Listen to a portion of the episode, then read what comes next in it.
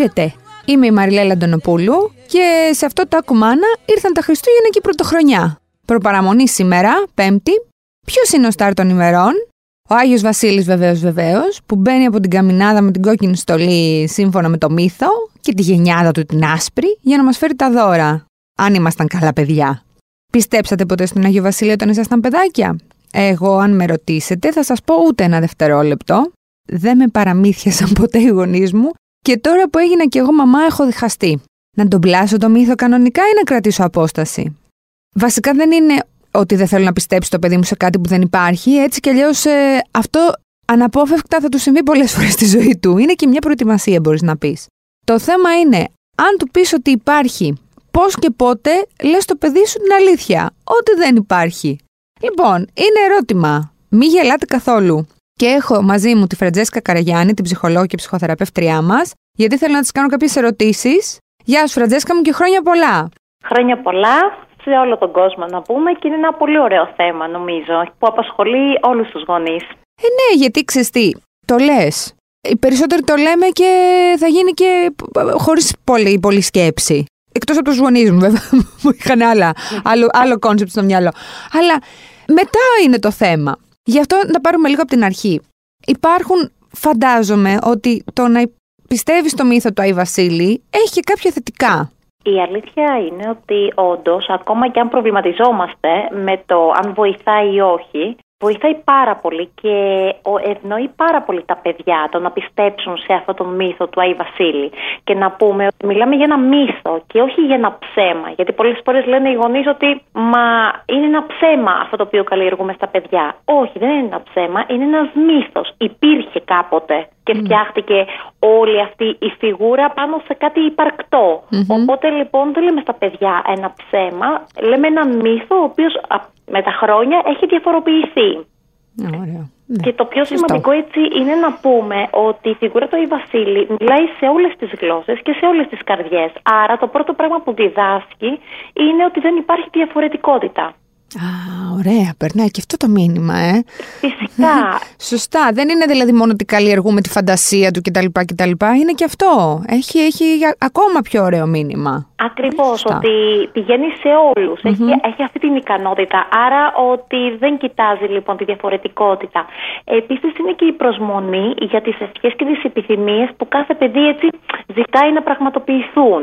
Άρα λοιπόν το βάζει σε μια διαδικασία να κάνει τον απολογισμό του, να σκεφτεί τι ήταν αυτό το οποίο θα ηθελε γιατι μέσα σε ένα γράμμα που καλούνται τα παιδιά να γράψουν στον Αγίο Βασίλη, δεν γράφουν μόνο υλικά αγαθά. Πολλές φορές λένε ότι θα ήθελε να έχεις όλη την οικογένειά μου καλά, να δώσεις σε όλα τα παιδάκια τροφή αν δούμε έτσι γράμματα που εγώ πολλές φορές λόγω της δουλειάς μου βλέπω γράμματα που γράφουν τα παιδιά δεν γράφουν απλά και μόνο ένα υλικό αντικείμενο το οποίο θέλουν. Άρα λοιπόν εκεί βλέπουμε όλο τον συναισθηματικό κόσμο των παιδιών. Μάλιστα. Γράφουν δηλαδή. Ε, επειδή δεν, αυτό δεν το ήξερα, δεν το είχα σκεφτεί ότι έχεις δει και αυτό το πράγμα και αυτή την πτυχή. Φαντάζομαι λένε, ξέρω εγώ, θέλω να είναι οι γονείς μου καλά, να είναι ξέρω, αγαπημένοι και τέτοια πράγματα. Τις επιθυμίες τους δηλαδή. Ναι, γιατί ο Άγιος Βασίλης καλλιεργεί ε, πληθώρα συναισθήματα. Την αγωνία του παιδιού φαίνεται μέσα σε ένα χαρτί που καταγράφει με το γράμμα του, τη φαντασία του, την ελπίδα, την προσμονή την αγωνία. Οπότε έτσι βλέπουμε και όλο το συναισθηματικό κόσμο του παιδιού τη δεδομένη στιγμή. Και, και είναι οι φόβοι του.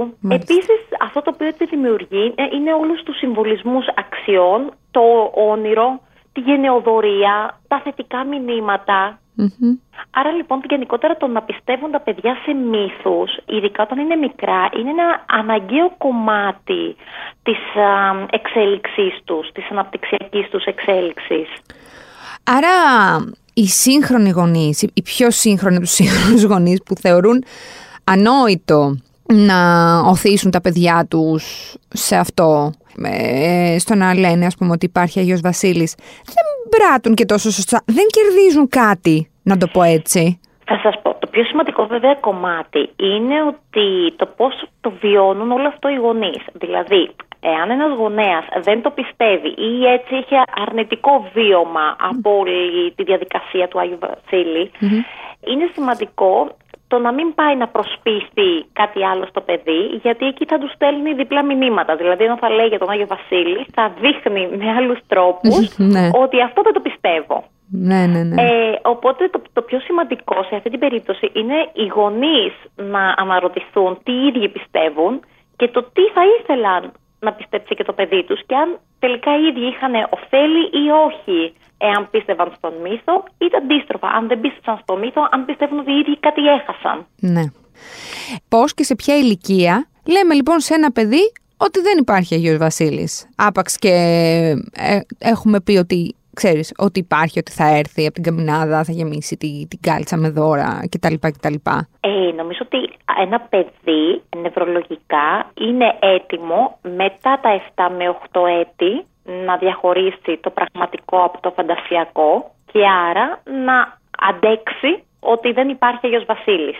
Μμ. Δηλαδή μέχρι τα 6 ένα παιδί που ζει στον κόσμο της φαντασίας και που όλα στο δικό του μυαλό είναι φανταστικά, νομίζω ότι θα ήταν πολύ βίαιο να, μη- να του αποκαλύψουμε ότι δεν υπάρχει Αγιος Βασίλης.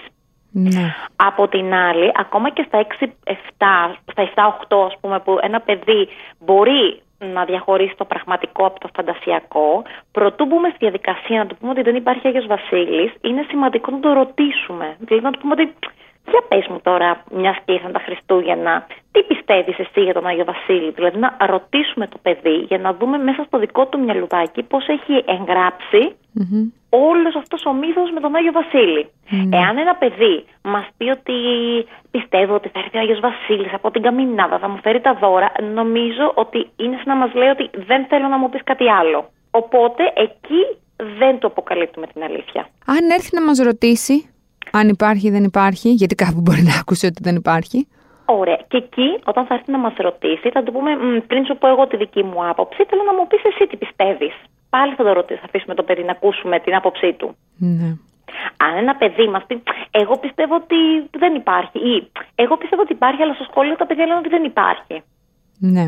Εκεί είναι πολύ σημαντικό να πούμε στα παιδιά πρώτον ότι ο Άγιος Βασίλης δεν είναι ένα ψέμα, αλλά ένας μύθος. Μμμ. Και εκεί να του εξηγήσουμε λοιπόν όλη την ιστορία. Ότι από πού ξεκίνησε ο Άγιος Βασίλης και γιατί πλέον ε, όλοι περιμένουν τον Άγιο Βασίλη.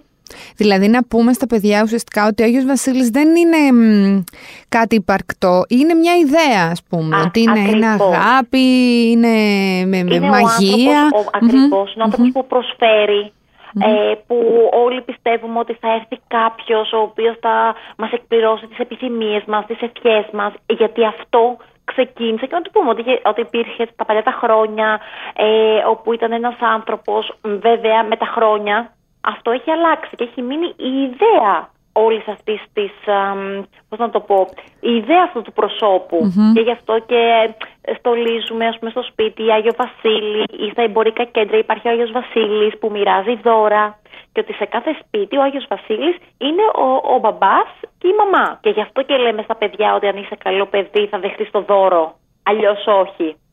Αν βάλουμε τον μπαμπά να αντιθεί Άγιος Βασίλης και να του πούμε ότι θα έρθει ο Άγιος Βασίλης και τελικά νάτος και είναι, θα το παίρνουν πιο χαλαρά, πιο μαλακά ή μπορεί να έχουμε δράματα; Έχει να κάνει πάντα από την ηλικία του παιδιού. Ναι, Όσο ναι, πιο ναι. μικρούλι είναι, τόσο πιο δύσκολο του είναι ό- ό- όλος αυτός ο διαχωρισμός.